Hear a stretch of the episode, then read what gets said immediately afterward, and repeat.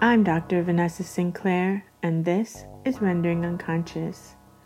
This episode of Rendering Unconscious is a talk given by Dr. Manya Steinkoler and myself about our book Psychoanalysis and Violence Contemporary Lacanian Perspectives, which was published by Routledge in 2019. This talk was presented at the 40th annual spring meeting of Division 39 of the American Psychological Association. Division 39 is the Society for Psychoanalysis and Psychoanalytic Psychology. You can visit the website division39springmeeting.net for more information about past conferences as well as the upcoming 2023 conference, which is called Our Beautiful Struggle Destruction, Creation, and Psychoanalysis, which is looking to be a stellar conference. As always, you can support the podcast at our Patreon, patreon.com forward slash Vanessa23Carl.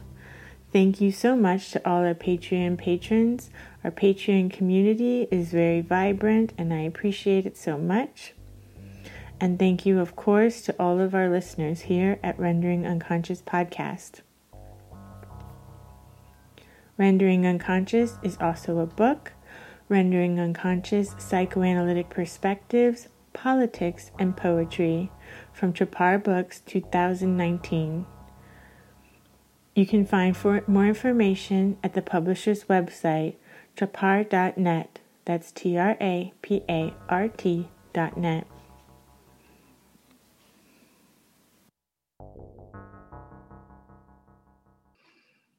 Hi, everyone. I'm Vanessa Sinclair coming to you from Stockholm, Sweden. I'm Manya Steinkoler coming to you from New York City. And thank you so much for having us. We're really glad that we're able to participate in the conference, albeit virtually this year. Um, thank you to the organizers for inviting us. So, we're here to talk about our book from uh, on Routledge on psychoanalysis and violence, contemporary Lacanian perspectives. And I guess we'll start by talking a little bit about how this book came about in the first place. So, um, Vanessa and I were thinking a lot about just about our, our current world. And this is around what, 2014, something like that, right? And uh, the shoot, school shootings in, in Connecticut had just, in, in Newtown, had happened. And uh, a friend of mine was teaching there. And that affected me a great deal. And um, I started to work on school shootings. And that was like one one beginning of this. And we had and Vanessa and I put together a conference called uh, "Violence and its or Civil Violence and its Discontent, or Psychoanalysis and its Bliss Contents" about violence, right? And thinking about the new anxiety, like social anxiety and world anxiety, existential anxiety, has has become a kind of anxiety about the constant enjoyment and the constant pressure of the superego to enjoy. Yeah, absolutely. And for me, um, I was working in a hospital in Brooklyn, um, and I was working in the hospital outpatient HIV clinic. And I was so upset at seeing the way that my patients were being treated. There was like systemic violence. I felt systemic racism, um, the violence of their being overdiagnosed and over medicated. Um, and I really was upset about the way they were being treated. And I wanted to do anything I could to kind of raise awareness about the problems in the American mental health care system. And um, one of the things that disturbed me most working in that hospital was the fact that so many of my patients passed away, they died, and there wasn't meetings done. In any hospital I'd worked at before, you know, if a patient had died, there was always a meeting between the medical doctors, the nurses, the staff, anyone who worked with that patient to kind of talk about what had happened and if there was anything we could have done differently to prevent their death. But that never happened at this hospital, and that was really disturbing to me. And while I was working at that hospital, I started psychoanalytic training, and I met Manya through different psychoanalytic events that were happening in New York City. And she had already trained as an analyst and had been working and been training in France. And her perspective on the way she viewed patients was so fundamentally different than what I had been taught that it really changed my life and my perspective. Well, actually, to add to that, um, when I I was very fortunate to be able to have an internship uh, with Guy Dana in, um, uh, in, in, in a hospital, a south of uh, psychiatric hospital south of Paris. And it was kind of not just a hospital. In France, it works a little differently. You have a kind of a sector, and there's a hospital, there's a clinic, there's a psych- psychological therapy center. It's kind of like a whole world all grouped together. And I, um, I ended up in France. I have a, a, PhD in comparative literature. I ended up in France. and I was a Fulbright, and then I met all these Lacanians, whatever and uh, and I, I I didn't know really our I'm from New York, but I didn't really know our system. I knew like th- this is great. Like they they get to do art all day. They get it's just it, of course you know we we dealt with very sick psychotic patients and and um, and this the whole system was built and it was built by somebody like Guy Dana and had these kind of big psychoanalysts and there were several of them in France um, and in Europe kind of where the, the culture is taking care of their psychotic population and the state is helping as well. And when i came back to new york to live because and, and work i i was so surprised at the difference. I was like oh my god because i i, I ended up at, meeting a patient at bellevue once and, I, and I, I had no idea of how radically different it was.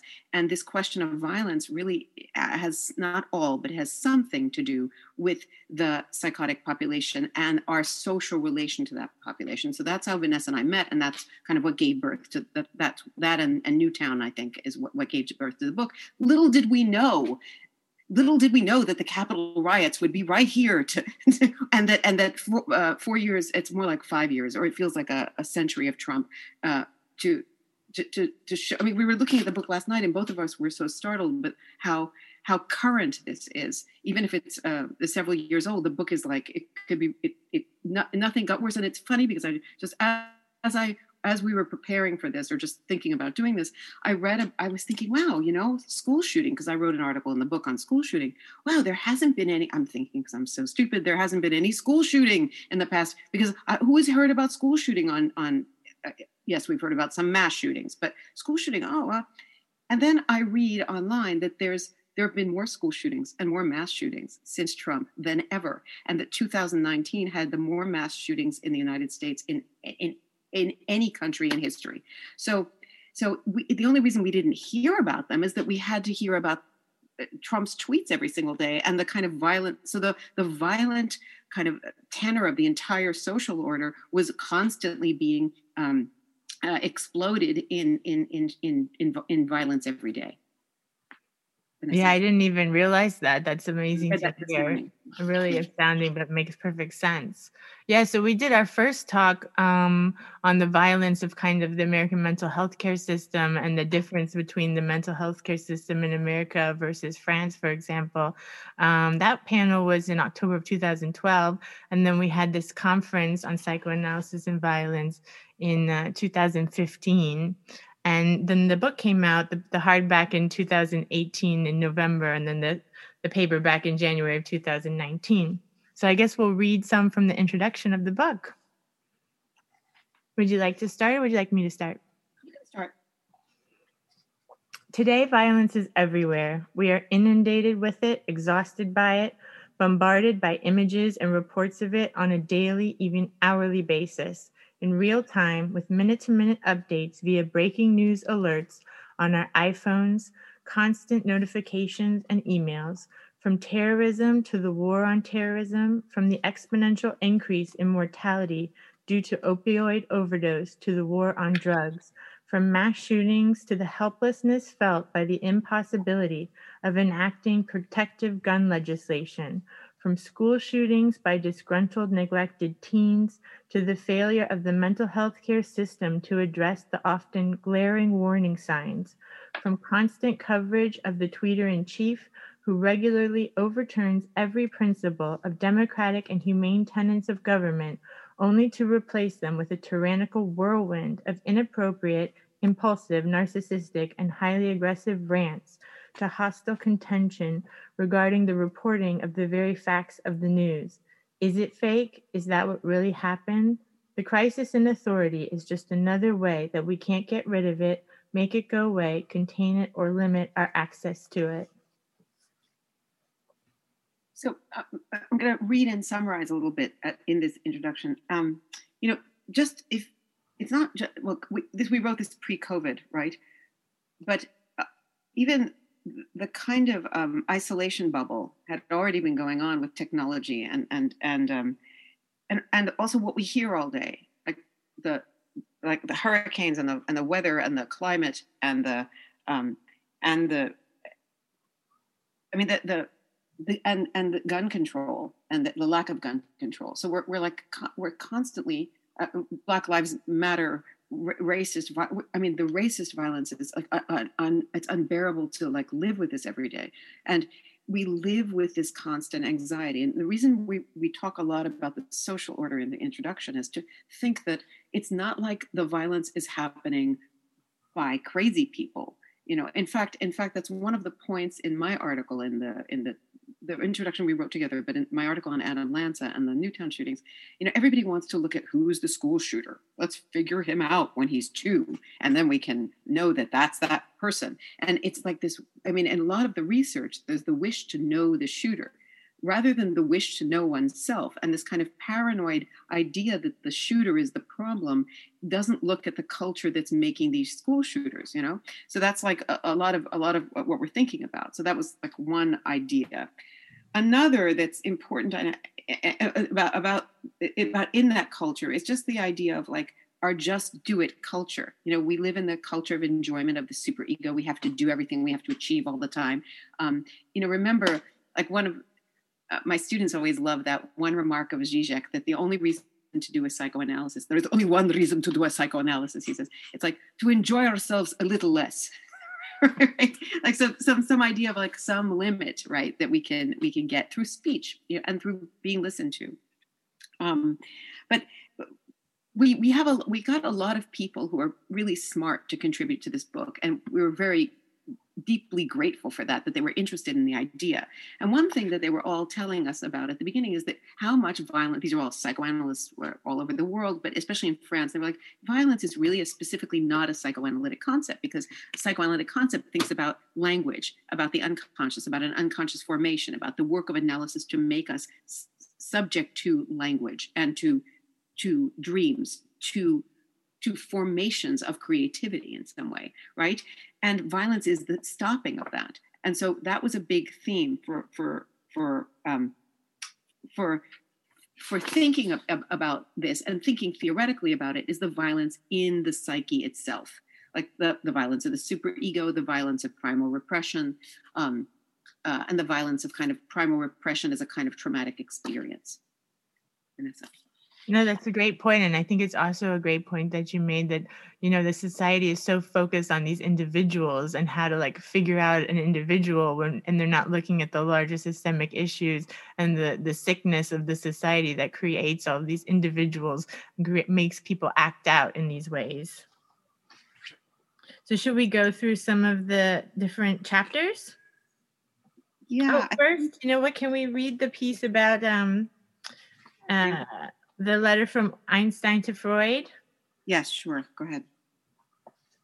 Well, it's Freud's response. So Freud did talk about violence, and specifically, we quoted this piece that um, there's a correspondence between Freud and Albert Einstein called Why War? And this is what Freud writes in response to Einstein. Such then was the original state of things domination by whoever had the greater might domination by brute violence or by violence supported by intellect. As we know, this regime was altered in the course of evolution. There was a path that led from violence to right or law.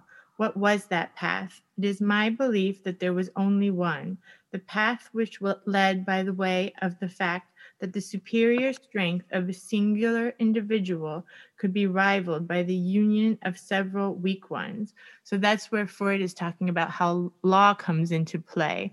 It's people collectively coming together in, in the face of these brute force. Violence could be broken by union, and the power of those who were united now represent law. in contrast to the violence of the single individual. Thus, we see that right is the might of a community. It is still violence ready to be directed against any individual who resists it. It works by the same methods and follows the same purposes. The only real difference lies in the fact that what prevails is no longer the violence of an individual, but that of a community. But in order that the transition from violence to this new right or justice may be effected, one psychological condition must be fulfilled. The union of the majority must be a stable and lasting one. And that's what Judith Butler writes about in her chapter. Maybe that's maybe we should uh, say something else about that point, right? Walter Benjamin, in his article on violence that we we mentioned, also talks about all contract points to violence. So if we like a lot of it's a tendency like in popular thinking to think of law as the stopping of violence right? And our whole book is thinking about law as constructing violence law and so i mean let's also remember that trump ran for office as the law and order president and never have we been subject to such kind of like rampant aggression you know? So so really critiquing the idea of law which which which freud does um, right? And he and that maybe the last point is what made me want to talk just now. What Vanessa read of Freud's when he talks about that um, that that the, the community like it has to be maintained and like agreed to this idea and in a way that's that's why the the divisive nature of this aggressive narcissism was so um, uh, toxic for for all of us uh, recently um, um, before maybe we, we before Judith Butler, because it's it, that's kind of important. We we have a kind of opening little. We have actually two opening pieces. One is by Gerard Pommier, and it's talking about um, Parkland and and, and the, the, teenagers kind of taking up the um, the banner of of no of, of gun violence, and he's he's thinking about the it's it's nice little piece. It's like two pages long, but it's really thinking about America's history as, as from the Puritans and um, like he's trying of tracing back that radical super egoical uh, uh, enjoyment um, in, in into America's founding, and and he's and and also kind of supporting the youth movement uh, uh in in uh, of the anti of the anti um, anti NRA, if you want um, that that one. And the second piece is by uh, Jean Jacques Moskowitz, who um, who I, I, and he he wanted to answer. I, I,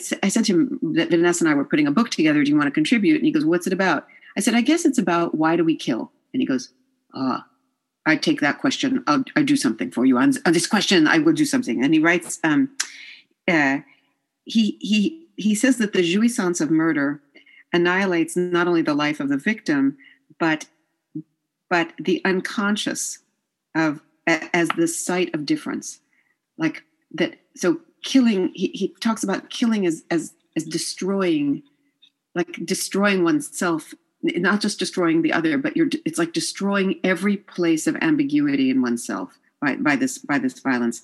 Um, he also talks which is kind of interesting about how cinema like he's a, a big cinema person how cinema works through violence and allows us to see this um, in some of his in the small readings he does in that text.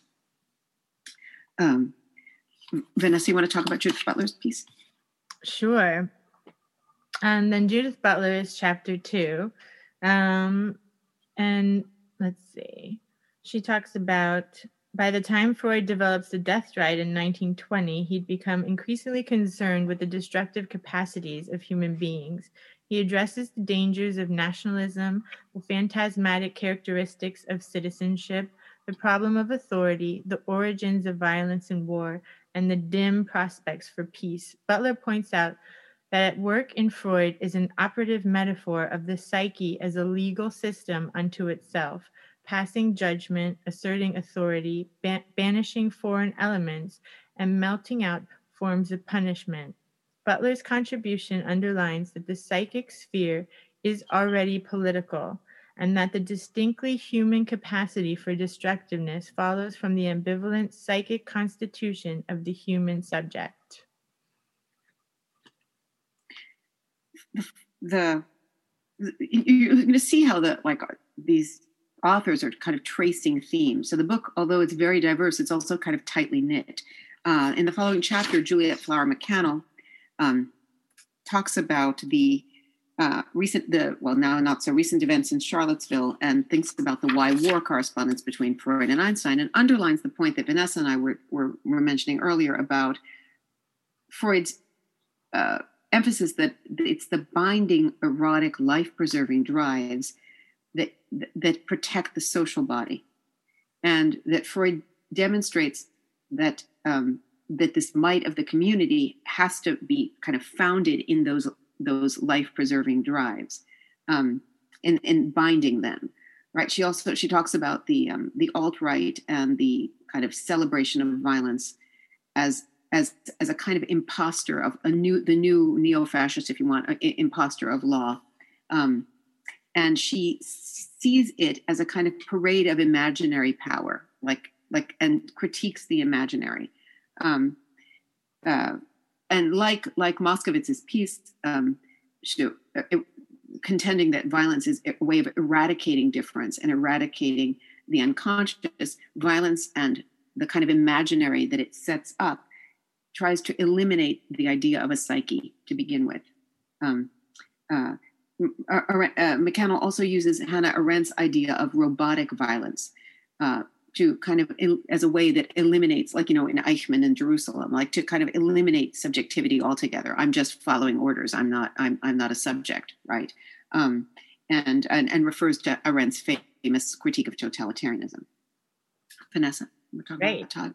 And then the next chapter we have todd mcgowan who's a film theorist and lacanian theorist and he talks about the evolution of violence in society in terms of the development of technology. He cites Foucault, Agamben, and Esposito, as well as analyzes several films of Buñuel. Uh, he notes the shift from punishment to discipline and from discipline to security as modalities of biopower from Foucault. Today, overt forms of violence have been exchanged for the more subtle and insidious, as the surveillance of private behavior has trumped the dissuasive quality of the public execution. Addressing the dis- dismissal of sexuality in Foucault's original theory, he asserts that today, desire and sexuality need to be reinstated more than ever. In the regime of, regime of biopower, the inherent violence and control work their way into the maintenance of life as a means and ends of themselves, Subjects no longer go on living, but must monitor and preserve their vitality at all costs. And Todd talks about this all the time how, like, just preserving life and making sure you're li- alive and surviving is not really living. You know, people always need something more than that to feel alive. Well, maybe that, that's a nice segue into like the next chapter is the chapter I wrote on Adam Lanza, and I, I was I was struck because I well because i had a, a, a, friend in in newtown but then I, I, I read and read about him and about the story. And um and how many possi- how many how many chances there were for for the world to intervene that didn't intervene well enough and or and, or sometimes at all. So it kind of is it kind of underlines the way in america we you can kind of divorce yourself from everything and you're entitled to do that because it's it's your right you know i want to right? So there's something about our our our world that kind of allowed that to be that i wanted to think about. Um, so i i, I, be, I begin i will talk a little bit more about this because i wrote it I, I, but it was called lone wolf terrorists and it's interesting that uh, of course lone wolf i mean there um, i was on a panel uh, talking about um, uh, uh, the the Norway and the the the the, the, air, the airline in, in, in, Germany and like the, the, kind of psychotic killers by themselves who do these kind of grand crimes.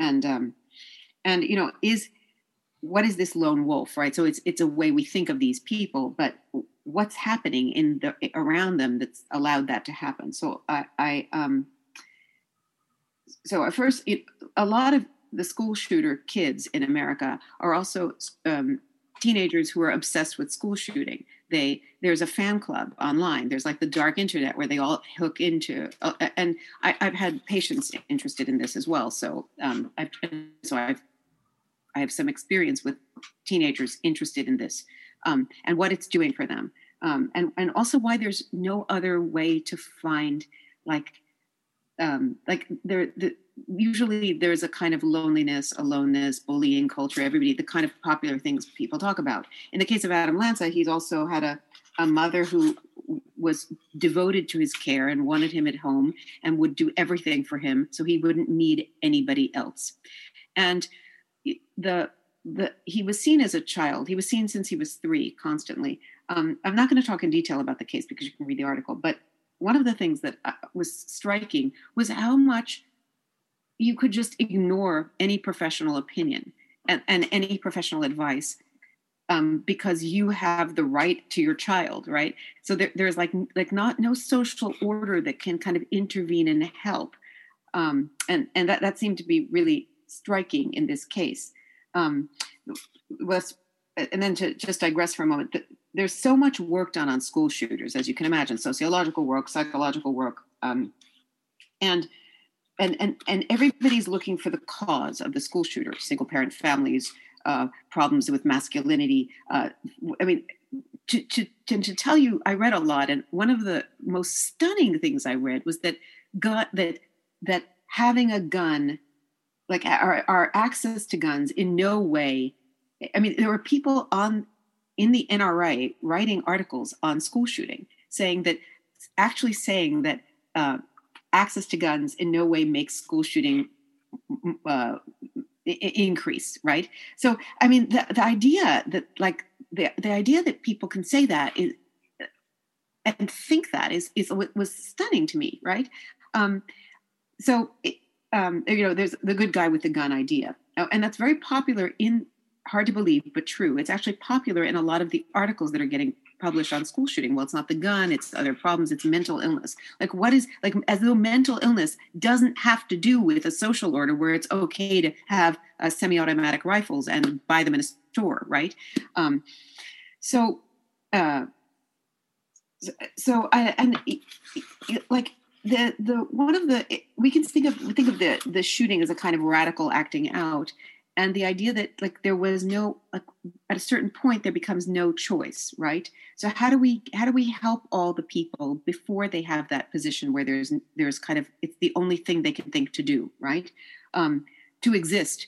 Because there's the idea that of not existing. And of that uh, aloneness of living in a, in a in a basement in his own house with no no windows with nothing you know and nobody nobody intervening mm-hmm. i mean the function as you know i mean the function of the father is to intervene the father wasn't there blah blah blah but i mean a lot of people have the father who's not there but the, it's like the society wasn't there and what was striking i think in that and and also listening to adam and what he said was really striking um, and how he's quite intelligent and very intelligent about what happened to him. There's a famous radio interview where Adam called up when he was, and he said he was he was concerned about a, a little chimpanzee that that had been domesticated and brought up like a human child, and you can see already what's going on with this kid.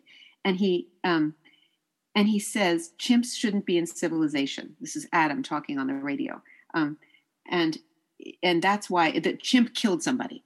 The chimp ended up killing somebody, and Adam said that's why because chimps and he said, and then he said the chimp could have been a teenage shooter, right? So clearly, Adam has identified with the chimp. For Adam, civilization feels like utterly false and utter something he's constricted to do, not something that's welcoming him or that's that's that he has a place in, right?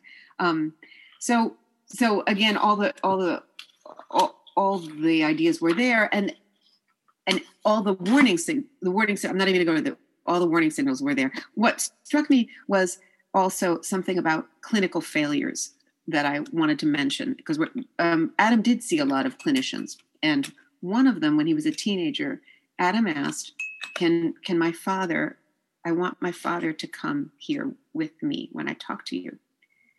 And it, it's an interesting request from a teenage adolescent patient, right? But the therapist said to him, um, no, he cannot. You have to come yourself.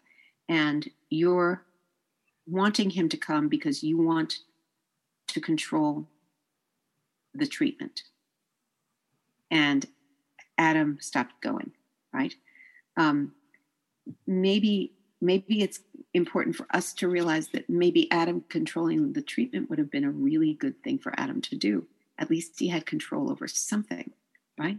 Um, at least he had a, a way of arranging something where he could speak, right? So I, I felt like the series of clinical failures were like instructions in how not to treat your psychotic patients and how to like maybe go outside of the the official official like we're so busy keeping our i mean one thing i learned in the hospital is like our official frame is not necessarily helping them you know it's a neurotic frame so uh like being creative with that uh, and allowing allowing other ways for those people to, to to those patients to express themselves and to find a way to speak uh, I mean, one of the reasons, isn't it? I mean, I, I was reading, I don't where the other day, Lacan was saying, isn't it amazing that uh, that people don't people come to analysis all the time. They're in a private room with their analyst and they don't kill them. And yeah, it's in the transference seminar. And Lacan was like, isn't it funny? We don't, most of us don't usually die by our patient's hand in our, in our offices.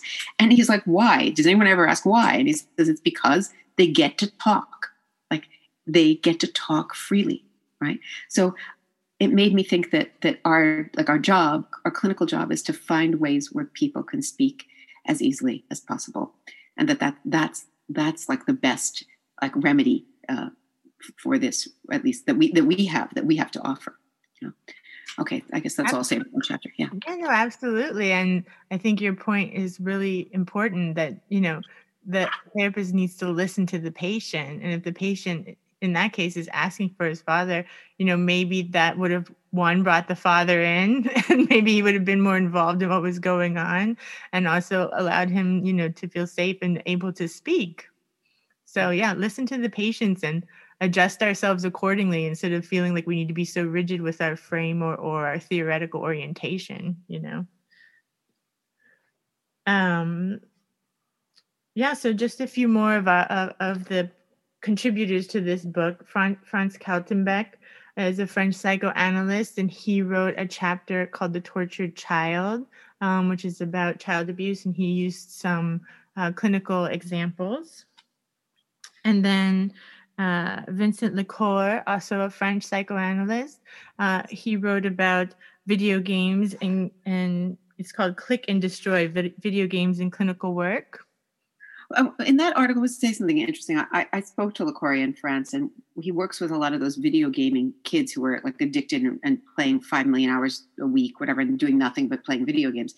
And he talked about working with them and working with other clinicians who work with those kids. So they end up playing the video game with the, the kid for uh, sometimes for hours um, and like working on it kind of almost almost like working with autistic uh, patients mirroring and being in the video game with them kind of like through there like finding that that's the way to to begin some some clinical or meaningful analytic work so so it's not about getting them away from the from the like you have to not play the video game anymore if you want to work in analysis or something or in therapy right? Because uh, those kids sometimes come to therapy and they just sit there they're just like why am i here? I don't i want to go back to my video game.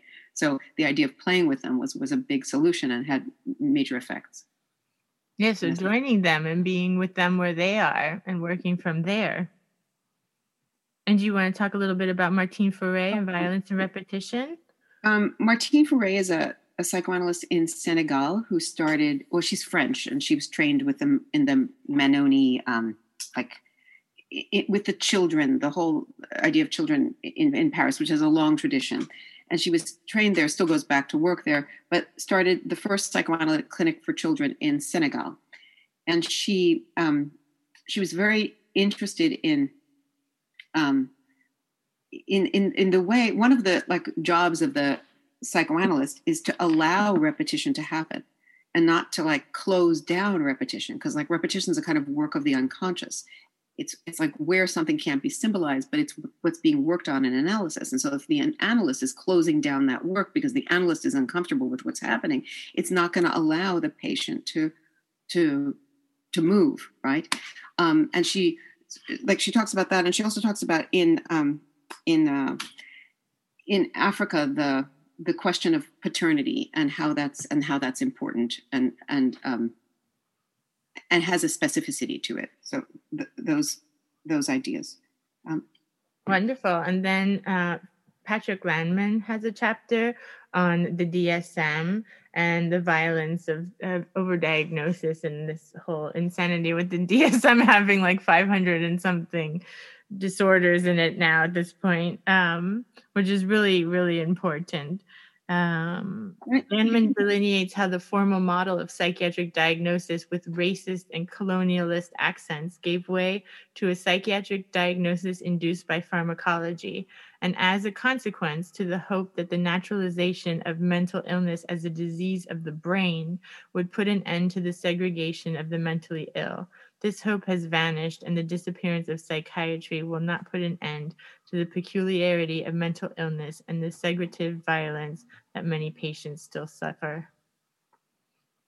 Vanessa, why don't you tell about Todd Dean as well? Yes, and then Todd Dean is a psychoanalyst and psychiatrist in St. Louis, and um, he wrote about uh, particulars and universality.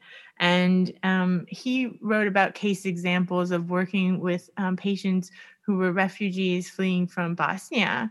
And um, he talked about his work with them and just kind of the futility of feeling like being in the hospital clinic and you know they want you to fill out all these forms and you're there with somebody who's like new to the country been through countless traumas and you're supposed to be like doing all of this bureaucratic kind of thing with them that feels so futile and is really useless and how he ended up kind of working more psychoanalytically with patients within that kind of structure and being able to help them kind of speak and, and open up in that way instead of just feeling like they're being put through this endless kind of system of bureaucracy Uh, speaking of that bureaucracy, right? Um, we, we, we follow with another clinician, the, the, uh, the, the, one that I worked under in Paris, who, who writes about, um, and, and, by the way, he, I mean, he runs, he ran for many years a, a big hospital that had, I mean, people would take the person who just tried to blow up the airport and bring them straight to his hospital. So we spent a lot of time treating and thinking about these kinds of, that kind of patient, right? Um, he he he, talks about our uh, he put in context like our contemporary need for security and absence of risk and how that like that's that's especially our our fear of the mentally ill and how that affects uh, affects the treatment of of of these patients. He writes about violence as what closes down the psyche and stops the work of elaboration and speech. And um, he also talks about the importance of the analyst as the place of, or analysis, the hospital, but some place where there's a place that speech is possible and address is possible. Um, and he he he also discusses Winnicott's notion of the holding environment. So it also shows you, like, I mean, I think that Americans sometimes have this idea of Lacanians is that they're all like in their own little world in France, but especially the, the serious clinicians are like not they're not like religious card carrying people, right? He talks about Win- Winnicott's holding environment and um, and that that the origins of paranoid knowledge are in everybody's early dependency. Um, and he and he he he kind of he also reverses Winnicott's position and he shows that the first violence is the other. It's that that we're kind of c- confronted with violence in infancy by language, by the other, by the jouissance of the other. Um, uh, so that in a way he's humanizing all of his patients to say that it's not them and us or or the psychotic if you want and us. It's that it's that we this is something we're all dealing with and neurotics have a way of structuring these and that they're, not always helping our world and or our about our ability to think that the the the our our more paranoid ideas of, about violence about illness about our idea of security are inhibiting our own ability to think. Vanessa. Absolutely. Um, and then we have Irish Lacanian psychoanalyst Carol Owens and uh, Stephanie Swales, who's a psychoanalyst in Texas. I hope she's okay right now. Um, they wrote about ambivalence and um, the other through talking about zombie films, which is really fun, um, but also very, they make amazing points. Um, for example, Lacan's insistence on the problematic nature of the basic Judeo Christian injunction, love thy neighbor, fully brings out the attendant obsessive fear of harassment that accompanies liberal tolerance. The evolution of the argument put forward by Owens and Swales is illuminated through cinema and in relation to the shifts in political tone from the 1960s and 70s till today. They posit that pre 9 11, the foreclosure of ambivalence resulted in the return of the ambivalent figure as a zombie from another dimension, and that post 9 11, the neoliberal disavowal of ambivalence has produced its perverse counterpart, the zombie next door. So the zombie next door, maybe that's a nice transition to our next, the next text, which is by Genevieve Morel, um, who runs Aleph in France. She's a French psychoanalyst. She she, you know, we uh, Americans love to think of the evil Islamic terrorist, whatever, you know, whatever, the, and we have all of that unbearable, uh, shameful uh, Muslim racism that we just had to had to bear. Um, she said, well, you know, the whole fundamentalism and the move to fundamentalism and the terrorism is really, and of course we see this now, but um, very clearly, not that we didn't know, but she talks, she goes back to our own history of the radical 60s, and uh, she does a kind of close reading of Susan Stern of the Weathermen, and um, and shows domestic terrorism as part of the kind of ethos of the '60s, and talks because Susan Stern left biographical writings. Um, Morel writes about um, her sh- like Susan Stern gave her name herself the name Sham, like like underlining like something about the falseness of culture and and something about the punishing superego. She she absolutely wanted to adhere to the group to be reborn as uh, in the ideal image, image of a feminist revolutionary. So like in morel's article in juliet MacCannell's article and in my article we, are thinking about this like imaginary construction of how, how the how somebody can identify with it to kind of answer um, a, a, a, question of being, um, like let's say uh, speciously, perversely, wrongly, right? But how it's like it feels like the only one left in a in a given situation for them. Yeah, and then um, Alireza Taheri is in Toronto, and he wrote a chapter called Breaking the Spell of the Slave Revolt Immorality from the Subruption of Identity and Difference to the Repetition of the Pair Consistent. And then the last chapter was Patricia Gherovici uh, writing about psychoanalysis in Argentina and specifically from 1976 to 1983 and talking about how psychoanalysis has really taken hold there. She thinks in part because of all of the revolutions and because of the um, government dictatorships that it's been a way for people to have a voice and constantly disrupt the the narrative and disrupt the social order in a, in a chance to make themselves heard. Um, making oneself heard. Maybe that's like the theme that vanessa and i have been talking about today.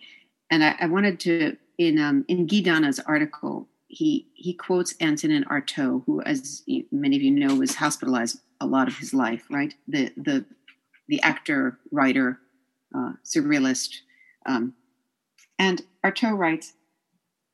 I believe everyone has read enough of my texts since I was hospitalized to realize that judging by my writings, my letters, I am not ill.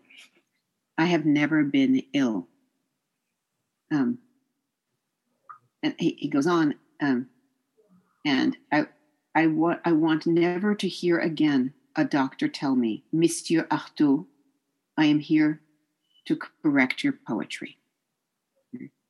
Um, I, I, think that that the word in French is redresser. It's not exactly, but it, it's the idea of like, well, you did something wrong. You know what I mean? I, I have to correct your poetry. I, I, feel like Artaud is telling us how how not to act uh, and giving us um, uh, and, and, and speaking from, from experience.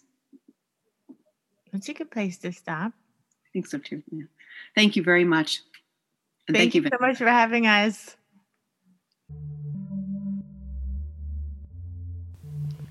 Thank you for listening to Rendering Unconscious. You've just heard a discussion of the book on psychoanalysis and violence, contemporary Lacanian perspectives, edited by Manya Steinkoler and myself from Routledge 2019. Links to the book and everything can be found in the text accompanying this episode. As always, you can find me on social media at rawsin underscore at Instagram and Twitter and at TikTok at Dr. Vanessa Sinclair 23.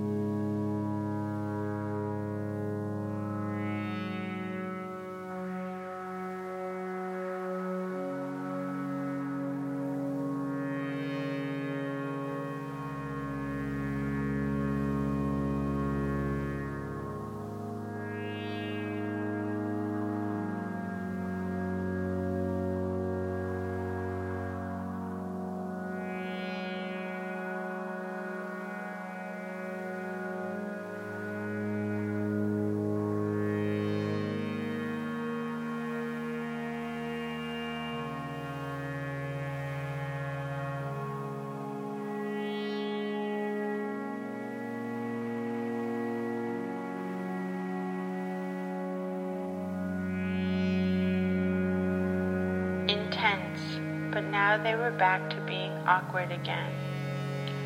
Her, the present situation, by dampening the feeding toned portions of the often see severe anxiety and depression because the patient adapts to a fact that it's cooler in that school I go to, and even cooler in is therefore always potentially subversive to those attachments. Attachment even at to be, which is then solidified by the repetition of similar experiences that validate that. Impulsive makes quick decisions without carefully considering the consequences of the decisions. Transference as psychoanalytic method were indisputable to Ferenczi. Psychoanalysis really began with Freud's theory on dreams. Rather than creating a body of not knowing how to rid myself of them, polluting my insides where I've no right to be. But this is no ordinary case. You know, I love that girl and wanted to marry her. But although that's all past and gone, help feeling anxious about her all the time. Down and says in a low voice to his wife, stretching out his hand, Pierre, there, look. Thirty yards away from them, the head of a white fox, sexual response and the female orgasm, unquenchable fire. Although it is a force, it is a work that leads to an intimate. The body is prepared. It stimulates movement, pose that issue from, or intelligence. Hazardous problems are created. How was it even possible that a woman asked herself while realizing that watching this expected it, but there it was. They just kept on. My consciousness changes and I'm able to what the other requires. In my blood, Lilith. In my body, Lilith.